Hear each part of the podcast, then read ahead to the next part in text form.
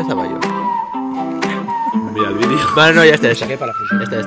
Ya está, ya un mata de pera. Es la voz de la diagonal. Muy buenos días, queridos oyentes, y bienvenidos a otro episodio de esta segunda temporada de La Voz de la Diagonal. En esta ocasión nos hallamos en un paraje especial. Estamos en Mata de Pera, gracias a nuestro anfitrión, aquí nuestro compañero Ignaciano. ¿Qué tal, Ignasi? ¿Cómo mol, estás? Muy buena tarde, como decimos aquí. Muy buena tarde, hombre, ya hemos pasado de Maré. Sí, sí, sí, sí. Hemos pasado de la atalaya de Nada, la Diagonal. Eh, hoy estamos contentos, ¿eh? Porque traemos un invitado que yo creo que a mucha gente le, le, le, le resultará muy curioso. Totalmente, totalmente. Y tenemos muchos temas muy curiosos hoy para, y, para comentar. Y cómo no, tenemos también a nuestro leal compañero, eh, Papiniano. ¿Qué tal, cómo estás? El experto en... en hipocaustos. Hola, buenas. Aquí estoy, muy bien. Un poco, un poco de frío, pero... Un poco de frío, bueno, porque estamos aquí en la terracita. Se aguanta bien, se aguanta ah, bien. Se está fantástico. Yo estoy es aquí con las gafas de sol, tal, con una cervecita, se está muy, muy agradable. Vale. Sobre todo, ¿quién nos traes hoy? ¿A quién? ¿O sí. a qué? ¿A qué? ¿A qué? ¿A qué? Bueno, a un... depende de cómo tú lo tengas por entendido. No, bueno, traemos aquí a un gran hombre, a un gran personaje, un... ¿A qué cosa nos traes hoy? Un ser singular que... Una cosa emancipable. Exacto. Una res non manquipi.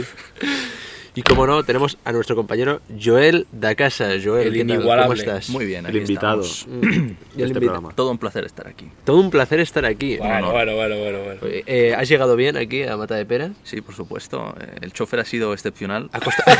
Le habrá costado un poco venir, ¿no? Porque hasta aquí, caray, sí, sí. Hay que tomar un par de salidas. Has ¿eh? llegado, has llegado. Sí, sí. Joder, macho. Ha sido...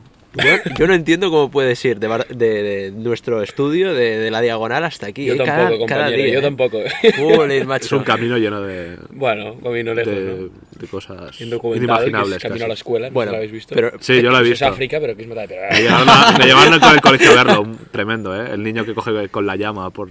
por las montañas ahí. Pi, pi, pi, pi. Sí, sí, sí, sí. Yo no cojo llama, yo cojo los ferrocarriles, pero bueno. Bueno, es, es el equivalente. Oye. Un poquito, sí. Bueno, bueno, estamos disvariando otra vez metiéndonos con Mata de Pera y volvamos a nuestro invitado Joel Lacasa. Bueno, Joel, ¿qué nos puedes eh, decir de ti? Vamos a ver. Tú eh, vives en Barcelona, ¿no? Vivo en Barcelona, he vivido en Barcelona toda la vida, menos un interludio de poco más de un año que estuve estudiando en Inglaterra. Uh-huh. Estudiando, pues, Ingeniería Eléctrica y Electrónica, que tenía también un tema de negocios el tercer año, pero en sí eso, ingeniería eléctrica y electrónica. Y era, ¿que pues, estuviste dos años o tres? No, no, no llegué a estar dos años, estuve un año y poco más uh-huh. estudiando. ¿Qué ocurrió? Bueno, ocurrió pues que... A ver, puedo entrar en más detalle en ello. A ver, primero bueno, empeza, empecemos no por el principio, primero empecemos por los orígenes. Ah, bueno, vale. ¿Cuáles son, no, no, eso ¿cuáles son quería, eso los orígenes? ¿Cuál es tu línea familiar? Entonces, así como... Espera, espera. Así como en el Evangelio se explica el árbol de la casa de David sí. hasta llegar a Jesús... Explica un poco el tuyo. Bueno, vamos a ver. A- amén. Sí, sí. Amén. Yo soy oriundo de la ciudad de Barcelona, nací en el hospital Tecnon. Hombre, muy bien. Hombre, ¿Qué hora y qué día? No. El quince de enero. ¿Número de D N I? El quince de enero a las seis de la mañana, número de D N I dos cuatro cuatro tres cero cinco. No, no, no, eh, esto está chelo luego. Perdemos. Bueno, número de cuenta para entrar. No, no, no, a ver, a ver. Tan, tan lejos no, no lleguemos. Pero me ha gustado la idea de Papiniano. Continuemos. A ver, eh, por el linaje familiar, vamos. Sí, linaje familiar. Pues empezamos con... A ver, mi madre. Mi bien, madre, bien. Nacida en Argentina... Hostia, pero de padres, de padres españoles que emigraron allá, uh-huh. se volvieron durante la... Bueno, no durante, sino justo después de la guerra de las Malvinas. Hostia. Que vaya, que fue unos, un, fue un, hubo un conflicto allá de tres pares de narices, eh, temas políticos, explica cosas bastante feas mi madre. Y bueno, los, los sacó a atención la, la mafia judía. Caray, caray. Mira, porque... para que luego te quejes de los judíos, ¿eh? Oye, oye, que yo no me quejo, si yo los aprecio mucho. Un tal Don Jacobo fue con quien, eh, con quien trataron. Y les ayudó a salir del país, porque conseguir entradas, hay entradas, billetes de avión, mm. muy complicado en aquel entonces. Y no solo eso, sino sacar dinero del país, el dinero que tenían, que claro, claro. lo hizo un encargado de este Don Jacobo, porque si no, no, no se lo habrían dejado sacar. Y bueno, tuvieron que ir saliendo poco a poco. Caray, pero una historia, igual eh, invitamos a tu madre la próxima vez también. Yo quería hacerte una pregunta, yo en relación con los orígenes, y es, diga, ¿cómo ha sido tu... tu evolución desde que empezaste el colegio? ¿Cómo, cómo, cómo, ha visto, ¿Cómo has visto tus relaciones personales con, con tus compañeros? A ver, a ver, a ver, a ver, a ver, a ver, aún no. Primero, ha explicado la madre, ahora bueno, explica el padre. Sí, sí, bueno, bueno. Ahora voy al padre, ahora voy bueno, al padre. Discúlpame, pues. Mi padre, pues ese sí que es nacido aquí, nacido en, en Barcelona. Sí, sí, Barcelona, creo, además. Sí, sí, nací en Barcelona. ¿Estás seguro o no? Sí, sí. Es seguro, que ahora no sé si exactamente... Bueno, en Cataluña nació mi padre. En Cataluña, dejémoslo ahí. En general. Igual era de Lleida. Dijo... No, no, no, no. De... Pero, a ver, él es... Eh... Sus padres son de León, así que... Ah, bueno, entonces bien, bueno, bien. Bueno, estaba a medias entre León y aquí, volviendo, y bueno, vas y vienes, pero no. Aquí criado, hizo la mili aquí también, de voluntario, para que le dejasen escoger el lugar. Bueno, bueno. Coraje, lo cual haces voluntario. Seis meses más, pero bueno, puedes escoger, así que escogió Barcelona. El cuartel del Bruc, vuelve bueno. Lleno de cucarachas. Hostia, qué asco. Bueno, bueno, bueno, pues muy bien, muy bien. Mili, sí. Pequeña presentación, y ahora vamos a lo que, sí. a lo que es importante. Y ahora sí, si, si Papiñano me deja... Sí, ahora sí, ahora sí, sí, adelante. Sí. Pues nada, yo te quería preguntar algo que... Creo que a muchos les resultará muy curioso y a muchos de los oyentes, seguro, pero entre nosotros yo soy el primero que quiero, que quiero saberlo. Eh, porque algo he oído de ti, Joel, y, algo, algo. y, y a ver, me, me han comentado que, que en el colegio te, pasan, te pasaron dos, dos cursos. Así Explícanos es. Cómo fue tu evolución y por, por qué razones y cómo fueron tus relaciones con los compañeros. ¿Te adaptaste bien cuando te pasaron de cursos? ¿Cómo fue tu, cómo te adaptaste? ¿Cómo, cómo... Sí, bueno, a ver, es que yo, eso sí que es una particularidad bastante extraña. Que es que a mí me pasaron de curso, sí, me pasaron dos cursos concretamente, pero me los pasaron seguidos, es decir, no fue que primero me pasaron un curso y luego más tarde pues vi... ¿Dos cursos fue? Sí, dos cursos, yeah. dos cursos. Uy, sino que además fue, no solo a la vez, sino que fue muy tarde. Muy fue, tarde. Fue de primero a tercero de la ESO. De primero a tercero Ostras. de la ESO. Hostia, hostia. Primero a tercero de la ESO y además no fue como normalmente se hace, que es que se acaba un curso y en vez de empezar el siguiente...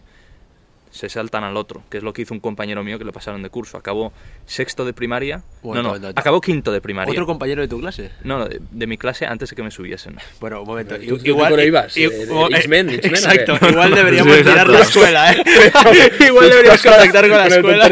Porque aquí... A ver, a ver, pues, a ver, lo que se suele hacer que le pasó a este compañero mío, que ahora está estudiando, creo que en la universidad que me fui yo a estudiar en el extranjero, ingeniería.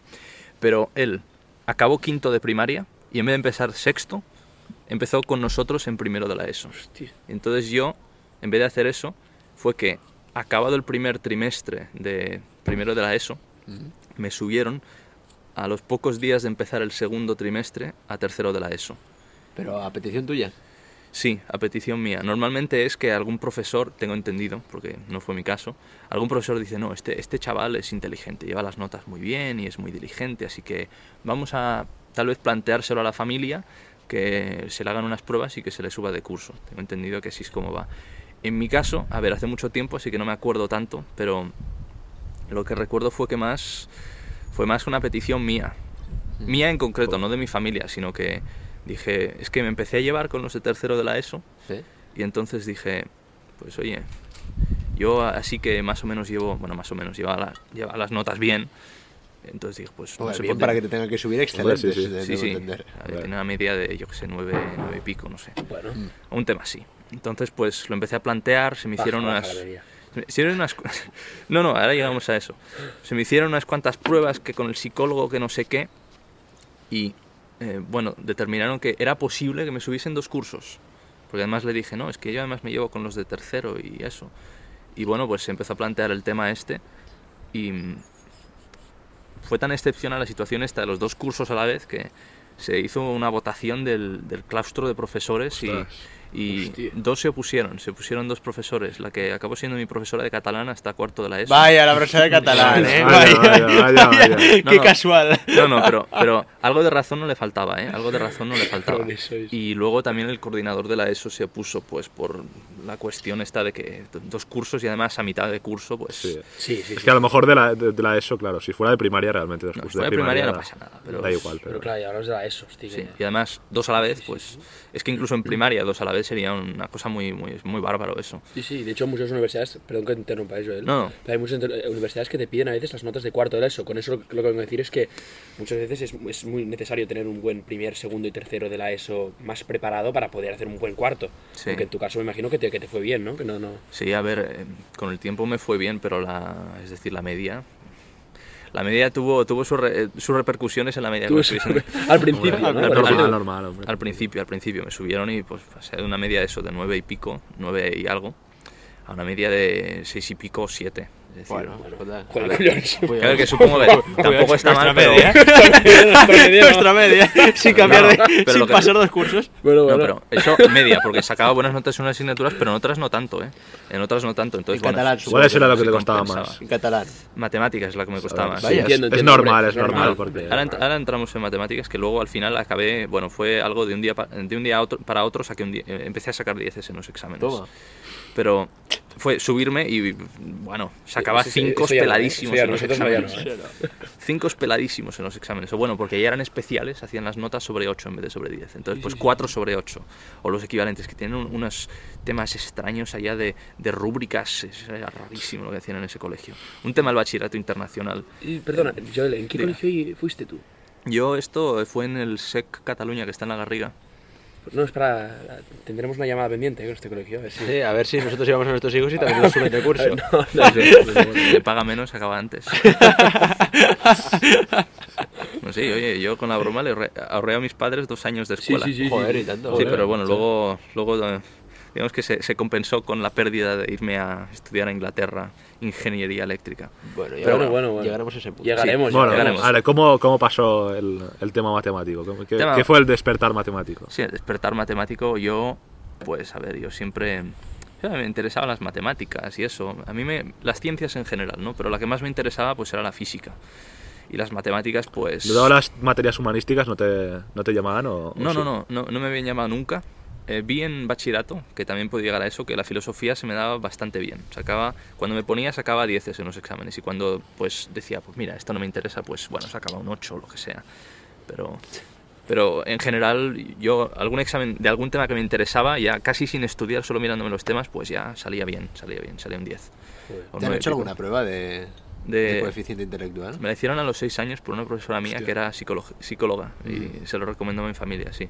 Pero por, por cuestiones de, de no alardear, pues no diré el número. Ah, vale, vale. Sí. No, pero lo siento, muy... señores. Lo siento. No, no. Pagad, pagad el V I P y sí, sí, euros al mes y os lo, y os lo dirá. Sí, ya se revelan los papeles, los documentos. Ay, sí, sí. Todavía los conservo. Sí. ¿Aún los conservas? Sí, sí. Esta vez sí, está duro, duro. Sí, sí. Pero bueno... Eh... Curioso, porque yo, yo digo, perdón, pero yo, yo, también, yo también hice unas pruebas en, en, en sexto, pero por, porque yo era lo contrario. Va, pensando no, que era hiperactivo. Pensaban que era hiperactivo. Yo, yo pensaba ah, que, que era hiperactivo, porque bueno, tenía una, que una impulsividad. No, no, no. Retraso. Hombre, no, no, retraso, no. retraso, retraso. No, no, no, no, señores. Pero yo, yo era muy nervioso, y lo sigo siendo, pero antes era mucho. Y, y mis padres, por, por, por, por tener dudas de si era hiperactivo, si era... o algún problema de... Bueno, sí, sí. problema, ¿no? Sí, algún sí. tipo de... Yeah, yeah. Y me llevaron a un, a un psicólogo y me hicieron unas pruebas también y salieron...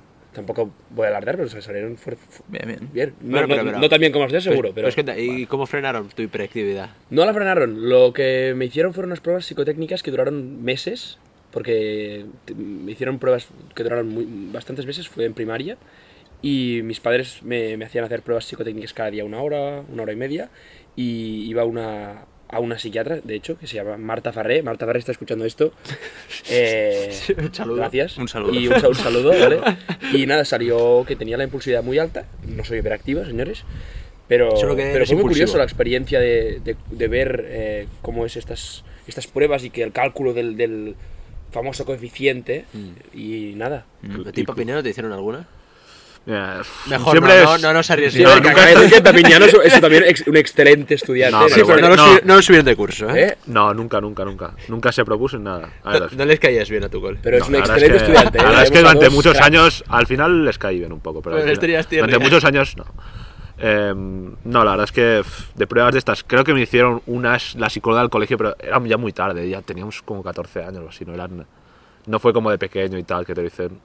Porque era como que la hacían toda la clase y sí. salieron bien, creo. Sí, salieron claro, bien, no claro, hubo claro. ningún problema. Salió, no salió nada, nada raro ni nada.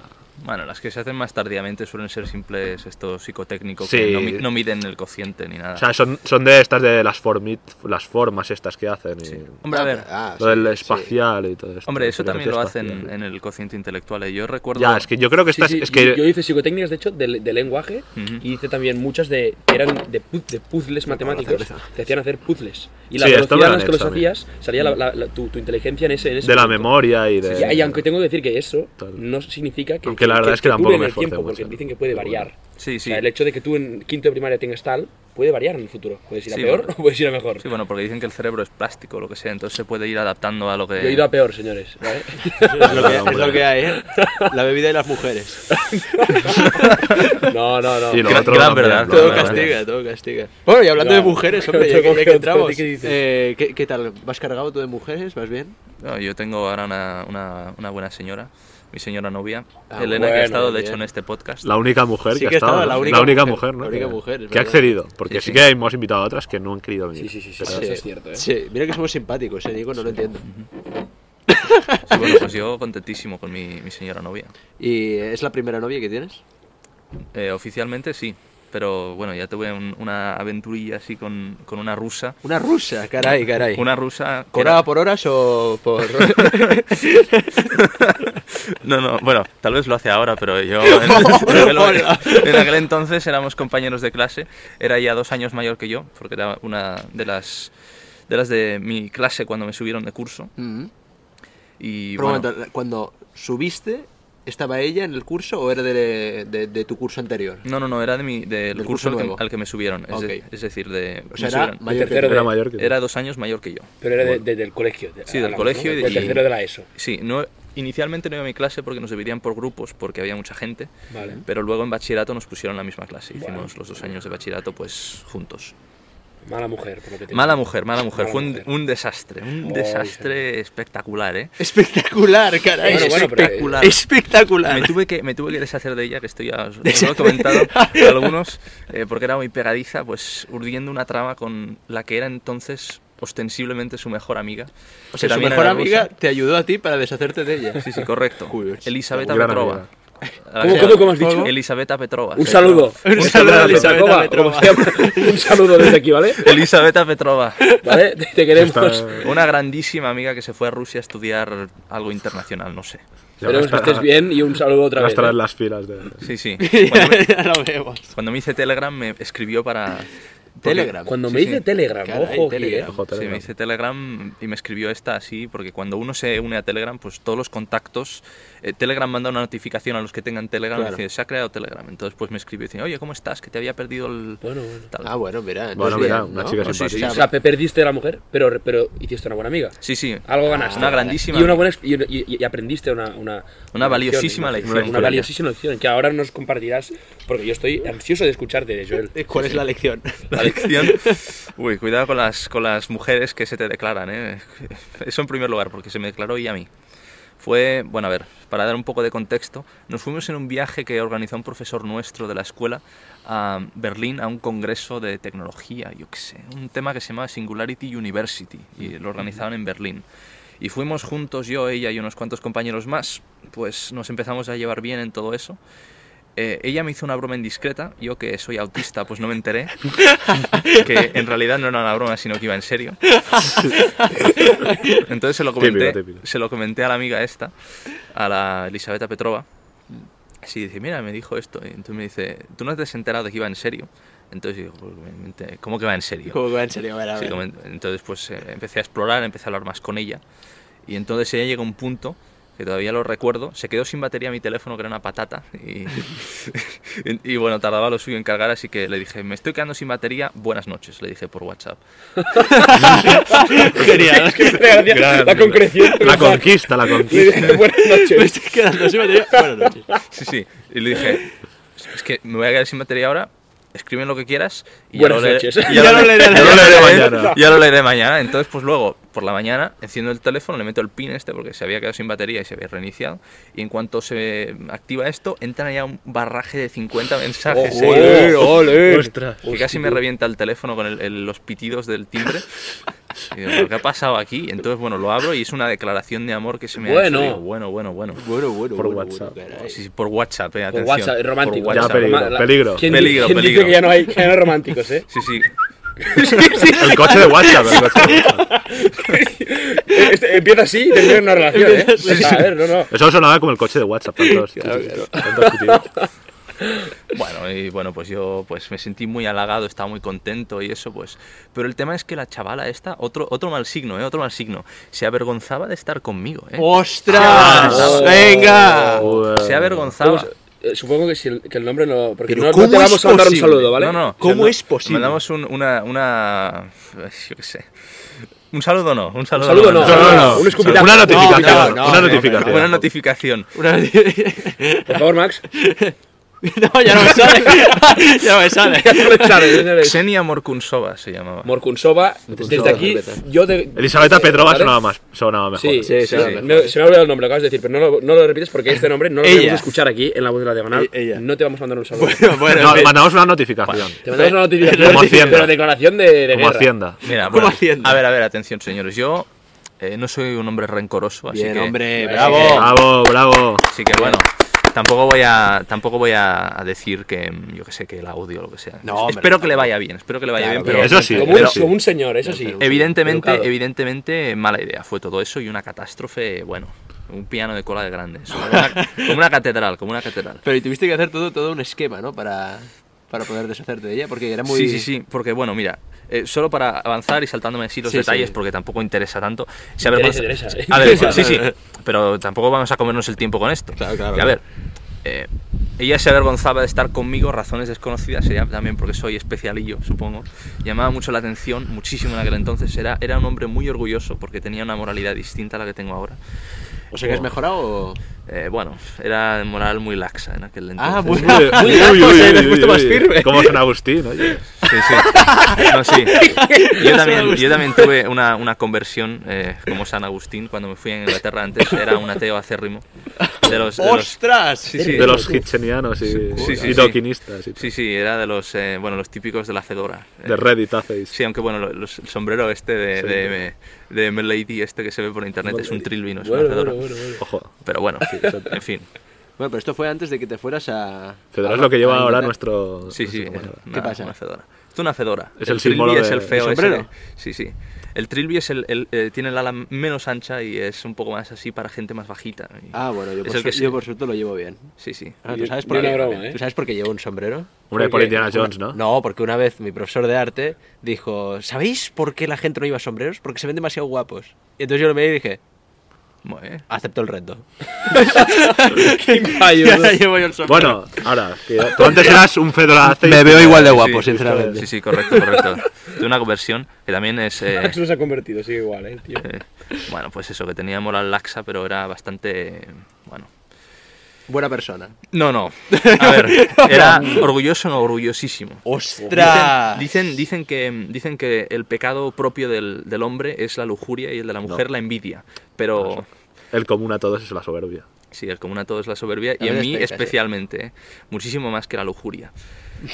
Pero bueno, supongo que por estos temas pues se avergonzaba de mí, que tampoco la culpo, pero bueno, se avergonzaba, se avergonzaba y entonces pues era todo escondidas, todo era, bueno, pues vamos a hacer aquí, a escondernos eh, para poder hablar, todo era o por teléfono o pues eso que... Claro, claro. Sí, sí, entonces pues el tema se iba alargando.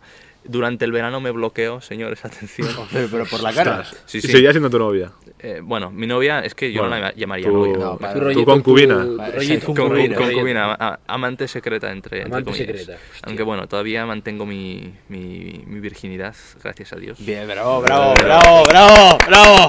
Pero bueno, me, me acerqué con la señora esta y bueno. No sí, llegó tan bajo la, como la mujercilla, la mujercilla. No llegó tan bajo.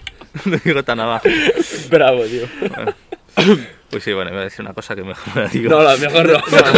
Bueno, bueno, va, pasemos que ya hemos quedado con la... Bueno, pues que, que llegué a ver, y, y ahora un momento que es que la, la relación esta era tan, tan, tan patológica que dije, mira, esto hay que cortar, pero cada vez que intentaba cortar con ella, se me ponía a llorar y, me, y bueno, al final me acababa convenciendo para que no lo hiciese, uf, y al día uf. siguiente ya veía otra mala señal, atención...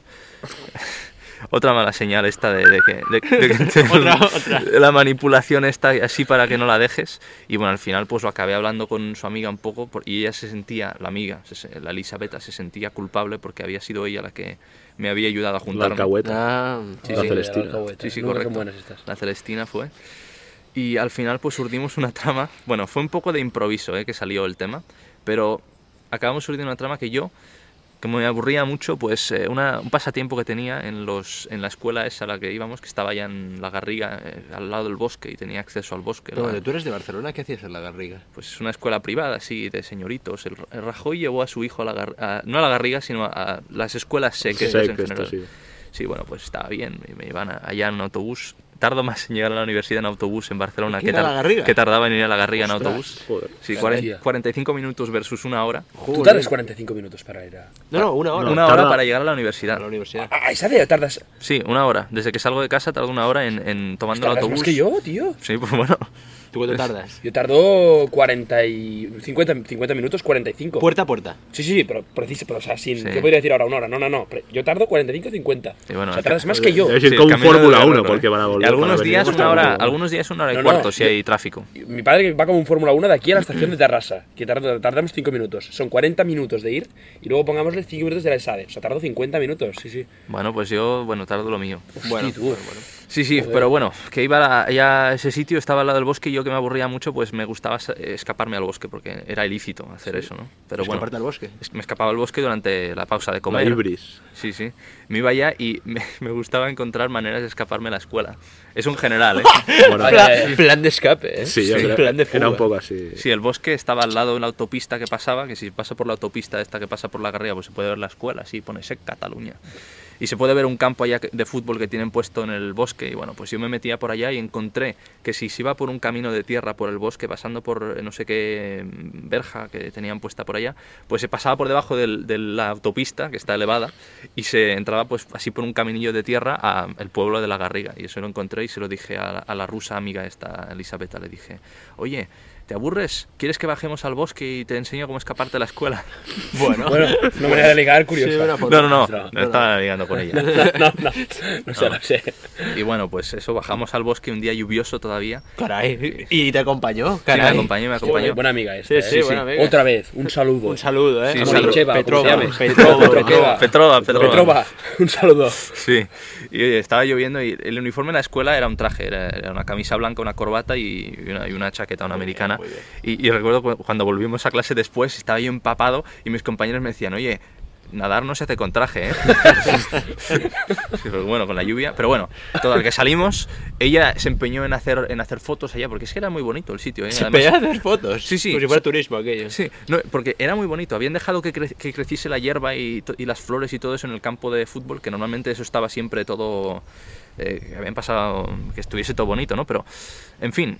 Y sacó fotos y vídeos y no sé qué, y cuando volvimos yo le dije a, a, la, a la rusa con la que estaba yo, a la, a la amante, sí, claro. Le dije, oye, que he bajado con Elisabetta al bosque y hemos hecho allá cosas y nos hemos escapado y no sé qué, y eh, ella ha sacado fotos y un vídeo y no sé cuántos, y, y entonces pues ella dice... Pásamelos, pásamelos, pásamelos, pásamelos. Ya empezó ahí a sospechar que, que las fotos y los vídeos y los actos del bosque, pese a que no habían sido ilícitos en realidad, ilícitos. Es, sí que habían sido contrarios a, a las buenas costumbres. No eran ilícitos. Hacemos hincapié en eso, ¿eh? Sí. No eran ilícitos. Contrarios a las buenas costumbres. Bueno, entonces yo, yo no los tenía y, y fui a Elisabetta y le dije, oye, me los está pidiendo, pásaselos, ¿no? Vale. Y entonces pues ella me dice, oye... ¿Por qué no, no se los voy a pasar? Esta, uy, es, tu, esta, es, tu, esta es tu oportunidad. Eh, ella se piensa que hemos ido allá a hacer, bueno... Ilicitudes. Manualidades. Aquí, sí, sí, manualidades. Manualidades. Sí, sí. Sí, sí. Plástica. El abrazo, el abrazo conyugal, pero preconyugal, preconyugal. Sí. Pues, y, y entonces yo le dije, pues oye, mira, tal vez no es tan mala idea, ¿no? Y entonces pues empecé, bueno, pues a suscitarle dudas de que... ¡Oh! De que lo estás engañando. Sí. Bueno, menudo bueno. Plan. Eh, eh, el mar, se... ojo por ojo. ¿Vale? Que bueno, pero a ver a dónde llega. A ver a dónde llega, a ver a dónde llega. Ella, ella, ella la, la, la rusa esta me enteré que, a ver, también, también supongo que se podía sentir tal vez pues justificada, pero en un viaje de fin de curso eh, se juntó, pese a que estamos los dos juntos pues con un antiguo novio suyo, así que también ojo por ojo, sí. ¿Ojo por ojo? Sí, ojo por ojo. Ostras, ostras, diente por diente. ¿Ves? Lex talionis. Exacto.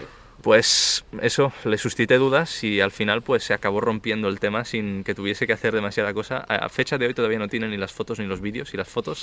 Bueno, bueno, señores, por favor, por favor. Otra vez, gran plan. Literalmente, literalmente, señores, las fotos son fotos de florecitas, un vídeo en el que salgo yo caminando por el campo y ya está. Bueno, bueno, pero bueno, bueno se, ojo, se, eh. sería ideas de que... Es una historia muy de película, ¿eh? Es una historia muy de película esto. Sería ya ideas de que, de que hicimos ella y que grabamos, pues yo qué sé, película, película de adultos, ¿eh? Sí, sí. Digo, Heidi más dieciocho, ¿eh? Sí, sí, el, el revolcón en el bosque. Catalan, amigos en el Catalan bosque. Version, Catalan Version plus dieciocho. Sí.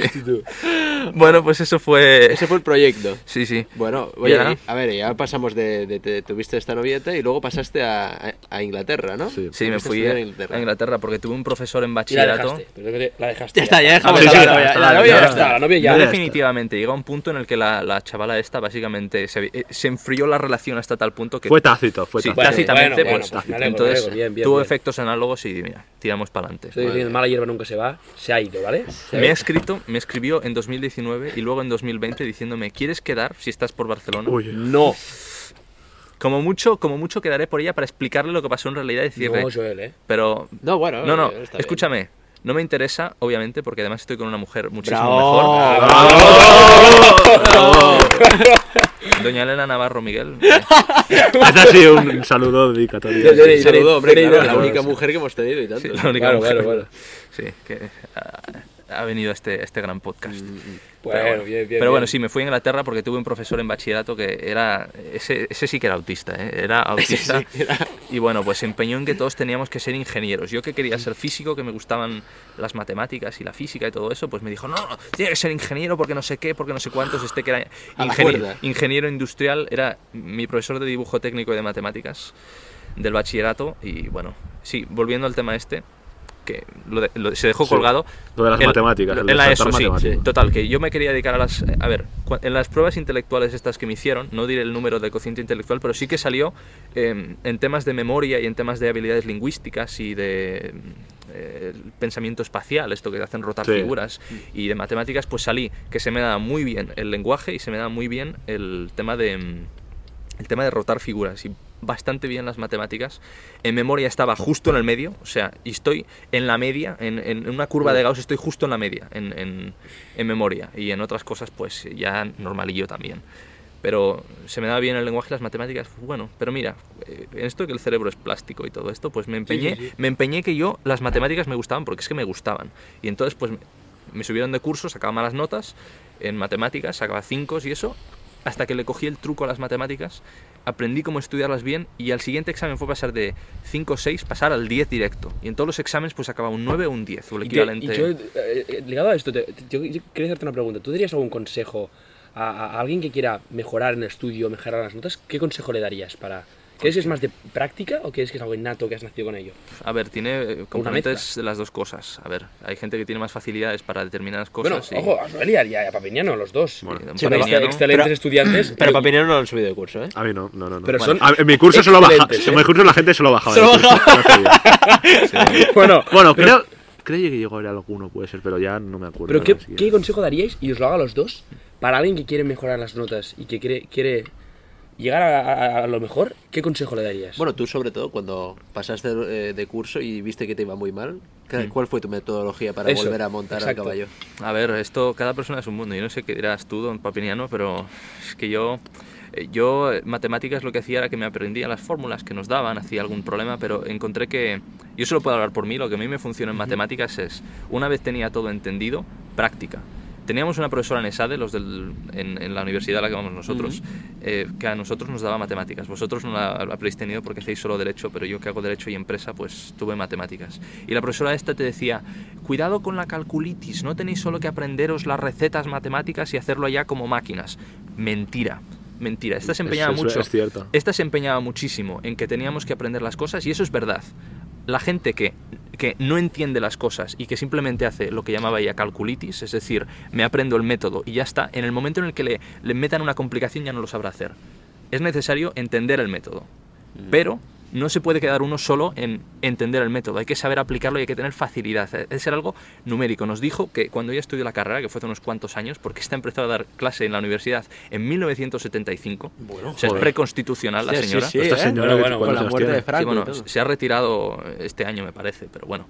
Decía que cuando ella hacía la carrera le decían, eh, los profesores de matemáticas, que ella se licenció en matemáticas, decían, cuando llegaban a los exámenes decían, no piensen, calculen, escriban. Es lo que le decían. Pues yo digo que, a ver, sí, hay que pensar, pero hay que saber calcular y hay que hacerlo como una máquina. Cuando yo entendía las cosas, pero no sabía hacer el método, es decir, no tenía facilidad, llegaba al examen cinco. cinco, cinco, cinco, como mucho un seis alguna vez que tenía suerte. Cuando apliqué las dos cosas, es decir, memoria y, en, y entendimiento del método y de todas las cosas, uh-huh, y los conceptos, y práctica, práctica a lo bruto, de hacer problemas y problemas y problemas y rehacerlos y volverlos a hacer, entonces ya diez, diez, diez. Eso me funciona a mí, tal vez a, otra pers a otras personas no le, no le funcionan. Y luego más en general con otras asignaturas, pues lengua, filosofía, a ver, eso es más de entendimiento, pero no hay que desestimar la práctica. Hoy en día está muy de moda pues eh, centrarse mucho, no, es que vamos a dejar atrás la memoria y vamos a centrarnos en la práctica, o al revés, te dice. Pues eh, esta asignatura es más de memoria, como derecho mercantil, sí, por mucho que lo digan en... En nuestra carrera es una, jolín, doscientas páginas de, de memoria que nos te, hemos tenido sí, que sí, cascar. Sí, sí, sí, bueno. No, no, no es una, por el tipo de examen tampoco es una cosa que tú te puedes aprender memorísticamente de aquella manera, porque al ser memoria para un test, sí, sí, es, digamos, tienes que pensarlo diferente. Pero bueno, sí, respecto al hilo que cogías, mm, la verdad es que no puedo más que coincidir, sobre todo este tema del cálculo. Yo a mí las matemáticas, o sea, no es mi asignatura preferida, más bien, yo las odiaba. Y eh, yo realmente mejoré gracias pues a una profesora particular que tuve, que, que por desgracia ya no se encuentra entre el mundo de los vivos. Ah, ya. Eh, porque era un, también una señora mayor. Pero realmente pues esto me, me enseñó sobre todo pues... Porque yo ya, evidentemente, yo entendía los conceptos y tal, pero a mí, evidentemente, no me gustaba hacer todos los cálculos y plantear. O sea, me, no me, me sigue disgustando hacer, porque yo lo veo una cosa muy monótona, muy... Pero realmente hacer esos cálculos, repetir los problemas, tal, tal, tal, darle, darle, darle, es como realmente se mejoran las matemáticas. Y para el resto de cosas... Yo recomiendo pues el Noci Heauton, el bueno, Noci Heauton, del conócese a ti mismo, que tan de moda está hoy en día, que era lo que estaba inscrito en el oráculo de Delfos. Tan de moda está hoy en día como una especie de, de autoconocimiento personal, como de mmm, sensaciones, experiencias personales, pero esto no era el significado original. El significado original era más bien las limitaciones que son propias del hombre y donde tú puedes llegar. Y uno tiene que conocer sus limitaciones y ver qué se le da mejor y qué se le da peor, y a partir de ahí ver lo que realmente puede hacer uno o no puede hacer. Y yo creo que en parte es eso.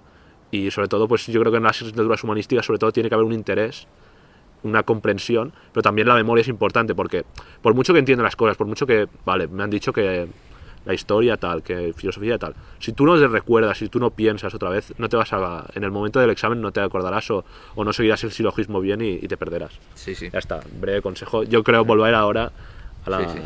No, yo, las experiencias del camarada. Sí, ahora, ahora, ahora volvemos, pero yo concurro totalmente. Hoy en día eso, está muy de moda lo de la práctica, pero la memoria hay que atender, hay que desarrollar ambas cosas, es muy importante. Pero, la memoria. ¿Cuánto dirías que inviertes cada día en estudio? Casi nada. Casi yo, nada. Yo eh, me pongo en la época de exámenes, a ver, en las asignaturas... En las asignaturas no, no, no, no, ¿Pero no, crees que es importante llevarlo todo al día? A ver, ¿lo llevas todo al día? ¿O lo consideras? Lo intento que no? llevar todo al día, pues cuando la asignatura me cuesta, pues por, por falta de interés, pues entonces me... A ver, no lo llevo al día o, o lo llevo pues de aquella manera, pero luego para el examen sí que me pongo. Sí. Asignaturas que me gustan más, por ejemplo, Derecho Civil, eso sí que lo llevo muchísimo más estudiado, de leídos los manuales, diez Picazo, La Cruz... Eh, me, me intento ilustrar bien con estas cosas, pero en fin. Sí, yo, yo puedo decir que lo, exactamente lo mismo. Sí. Realmente yo estudio en el examen, pero eso no es algo que recomiende eso sí a todo el mundo, porque de hecho el conocerte a ti mismo, si tú ves que realmente necesitas estudiar antes durante todo el día, yo lo que más recomendaría, lo mejor sería ir al día y poder organizar el, el horario de forma que tuviera pues un espacio para el estudio y un espacio para tal, pero yo la verdad es que soy un poco también disperso y me dedico a otras cosas y pues... Bueno, y, bueno, y tirando del conocerte a ti mismo, ¿cómo, cómo es que tiraste para estudiar a Inglaterra? Ingeniería... Sí, eh... eléctrica y electrónica, pues ya, ya dije que... Bueno, ya he explicado lo que pasó con el cambio de curso. Hasta que no aprendí a estudiar bien, pues entonces saqué malas notas.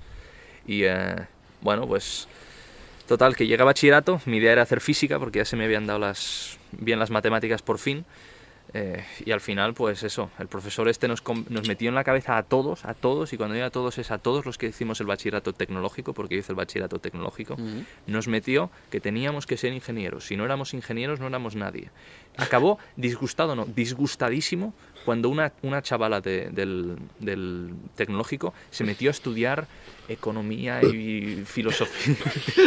Papiniano. Salud, por favor, por favor. Por favor. Me he quedado asombrado. Se ha quedado asombrado, señores. ¿Vale? Pues bueno. El profesor, el profesor era él, ¿vale? Sí, sí. Bueno, pues iba diciendo, iba diciendo que cuando esta se fue, se, se metió a estudiar eso.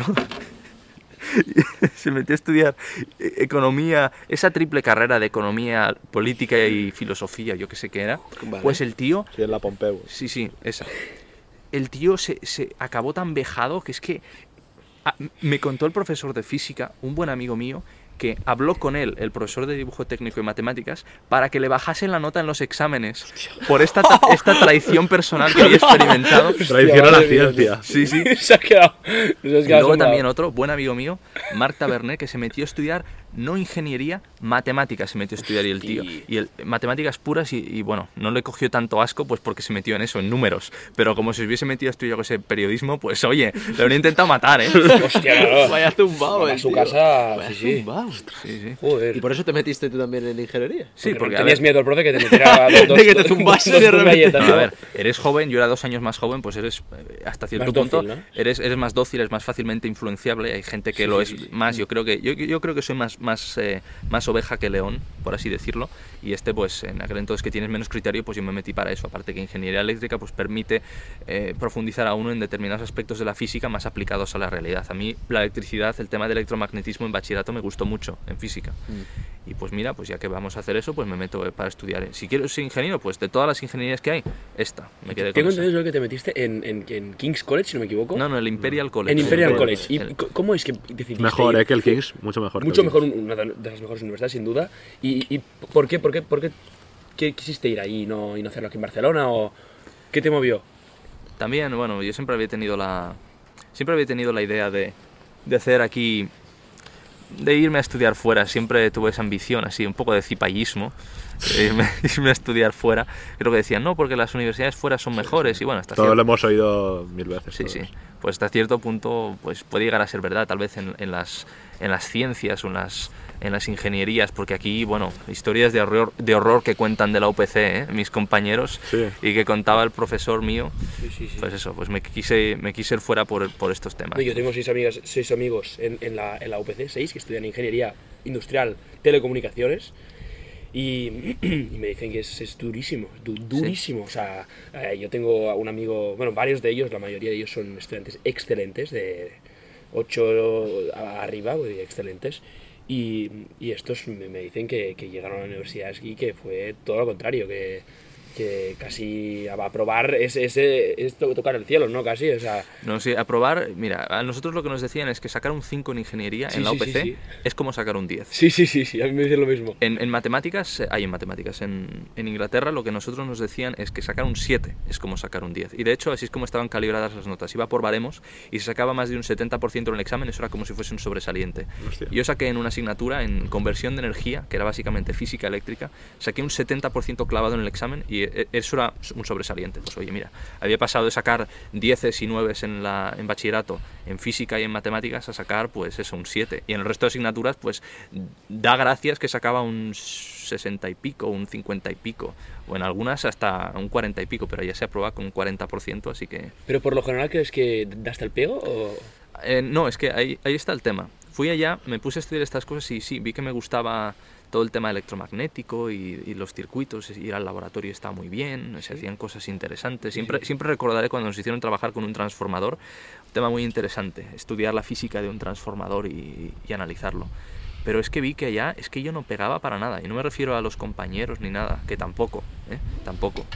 Pero simplemente vi que es que yo a esto no me quiero dedicar. Me gustaban los números, me gustaban las matemáticas, la física y todo eso, pero es que perdí el interés rapidísimo. Empecé, que nos hicieron un examen de matemáticas para ver el nivel, que saqué como un nueve y pico, casi un diez, me quedé muy, muy corto del diez, a que es que perdí el interés total, me faltaba, faltaba todas las clases, eh, clases de refuerzo que se hacían, que eran obligatorias, también faltaba, porque es que perdí la voluntad hasta casi de levantarme por la mañana y peinarme delante del espejo, ¿eh? Caray, hostia. Sí, fue, fue, de, fue algo progresivo. Fue el, el peor periodo que he tenido en mi vida. Fue cuando me fui a Inglaterra a estudiar esta, este tema en el Imperial College. Que de nuevo, buena universidad.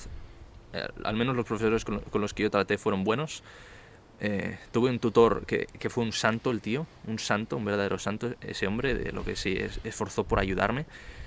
Pero es que fue una degeneración así progresiva que cada vez lo lleva todo peor hasta que llegaron los exámenes finales, porque allá es el gran filtro. Hacen, eh, claro. Fuera del examen este para ver el nivel al principio que he comentado, se hace solo un examen de cada asignatura al final del curso. Y si se suspenden tres exámenes, te echan de la universidad. Hostia. Yo suspendí cuatro exámenes. Bueno. Atención, cuatro exámenes. Pero como era dos años más joven, pues entonces me dijeron, mira, te vamos a dar una oportunidad, una te, te, segunda convocatoria de gracia. Así que me tuve que esperar hasta el año siguiente, que se volvieron a hacer los exámenes, estudiando aquí en Barcelona en academias privadas, con tutores para eh, ponerme al día de todo lo que no había hecho, todas las clases que me había saltado cuando estaba en Inglaterra, allá deprimido, que estaba terrible, y además solo porque no hice ni un solo amigo. En cuando, cuando Ay, allá, caray. Ni un solo amigo. Atención, cuando volví me costaba hasta hablar, ¿eh? Porque de lo poco que hablaba, me costaba hasta hablar. ¡Hostia! Saliste ahí modo, modo Gollum. Sí, sí. No, a ver, me aseaba, atención. Me aseaba y, y allá es donde cogí la afición, bueno, que tú comentaste, sí, sí, eh, la afición de la, el afeitado tradicional este que comentó don Papiniano en hace dos podcasts, me ah, parece. Sí, sí, correcto. Sí. Exacto, sí, sí. En el podcast navideño. Sí, sí, el podcast navideño. Ya, ya ves tú que lo aplicado mucho. Sí, sí. Porque hay buenas tiendas, pero bueno, también eso es otro tema, que me destrocé la cara la primera vez que me afeité así. Acabé todo ensangrentado. Vaya. Pero bueno. Eh, bueno, pues me vine aquí, hice academias y lo llevé todo bien y me fui para allá y hice los exámenes para... porque vi cuando estaba aquí que me tenía que cambiar de carrera, pero dije, mira, ya que me voy a cambiar, voy al menos cambiarme con los exámenes todos aprobados. Y eso es lo que hice, fui para allá, aprobé todos los exámenes y con las notas estas me vine para aquí, ala. Me vine para, para la universidad en la que estamos ahora y me metí a estudiar, atención, Derecho y ADE. Y cambio radical, además. Cambio sí, radical. ¿Cómo, cómo, fue radical. Esto, ¿Cómo fue esto? Pues a ver, porque mi madre a espaldas mías me metió a estudiar esto, porque también tiene truco, que ahora estoy estudiando Derecho y Empresa, porque cuando me metí a estudiar eso, era Ingeniería Eléctrica, pero el tercer año tenía como un itinerario de Empresa. Entonces, pues, casi era como cargarme la parte de Ingeniería y quedarme con la parte de Empresa. Y meterle un añadido que era el, el, el añadido de Derecho, que, en, que cuando me metí a hacer la carrera pues dije, es, es un añadido, porque yo Derecho no, no tiene pinta, ¿no?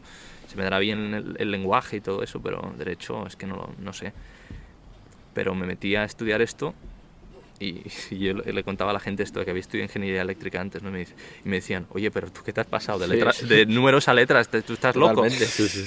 Sí, y yo al principio también tenía esa, esa sensación, y dije, bueno, pues por la parte de Empresa tiraré más por los números y Derecho, pues es un añadido, que le pondré esfuerzo y eso, pero tampoco me dedicaré a esto. Pero luego vi rápidamente, poco a poco, que es que la parte de Empresa, que no, eh, a ver, sí, se acababa buenas notas en Economía, en Matemáticas, pues como eran números, pues lo acaba bien, pero luego eh, llegó el tema este de... Llegó el tema este de, yo qué sé, los exámenes de Derecho y bueno, pues sacaba notas aceptables. Pero luego llegó segundo, atención, segundo, con Teoría del Contrato. Teoría del Contrato, bueno, Derecho Civil con don Sergio Llevaría. Y saqué... Gran Sergio Llevaría. Gran Sergio Llevaría. Un saludo, Sergio Llevaría. Un saludo. De los mejores profesores. Sí, sí, que me sorprendió. Te vas a decir pelota ahora. No, pero sí que no es. Bueno, a ver, saqué... Me, me apliqué mucho por la asignatura porque vi que me gustaba muchísimo el Derecho Civil, pero bueno, notas excelentes tampoco saqué con, con las profesoras que tuvimos en primero, pero con Llevaría, llegué al examen, saqué un diez en el examen. Hostia, un diez, y además eran test. Un diez, un diez redondo con matrícula. Test, ¿eh? Bueno, sí, sí, con el test ese que nos pusieron infame, saqué un diez.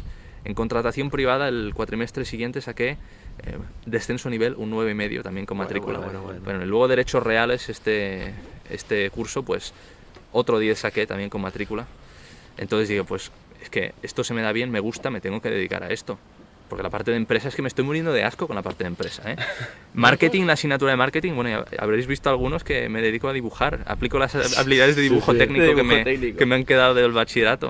Le hago ya figurillas en vez de estar atendiendo a la clase de Marketing. Bueno, eso es un resumen de mi trayectoria. Te invitamos sí. a y, y la conversión, derecha. una cosa, una cosa. La conversión que has comentado tuvo... ¿Tuvo algún papel en este, en este cambio o no? Bueno, ¿o fue paralela? O... El tema de la conversión, la conversión me ocurrió en Inglaterra, cuando está tan miserable que, di, que dije, era, es mucho, muchísimo más fácil replantearse estos temas cuando uno no está tan afecto por la soberbia. Y yo llegué a estar tan mal cuando estaba en Inglaterra, mm. tan, tan miserable llegué a estar, a estar que dije, pues mira, oye, mira, esto, esto de tratar a la religión pues desde un punto de vista altanero y, y con desprecio como hacía antes, pues mira, no lo voy a hacer. No, no fue una conversión así por desesperación de por favor voy a rezar a Dios para que me ayude a aprobar los exámenes. No, no, no. Pero fue simplemente que decía, a ver, yo estaba ya tan mal, pero tan sí. mal que dije, no estoy en posición ahora ya mismo de... para, para, para hacerme el orgulloso con nada ni con nadie. Entonces, pues en aquel entonces pues me empecé, empecé a leer así un poquillo de tema filosófico. Empecé a replantear temas así, así de, de Dios y, y de la religión y todo esto. Pues dije, oye, mira, pues tal vez tiene algún asunto todo esto, ¿no? Y hablando de esto, eh, ¿qué te parece, ya que vamos a la misma universidad, cómo te parece cómo se plantea todo ese el tema de, de derecho? Porque al fin y al cabo yo lo que he visto es que ahora en las carreras se está como dejando de lado todo el tema eh, social, todo el tema del origen del derecho. Eh, ¿Tú sí. qué opinión te merece todo esto? Bueno, una opinión un poco eh, negativa, dentro de lo que cabe. También algo escrito sobre esto, sí, ya sí, lo sabéis. Hay escritos, hay escritos. Hay escritos. Se han hecho papers. Hay hecho papers. Un paper avalado en una, en una peer-reviewed journal de estas.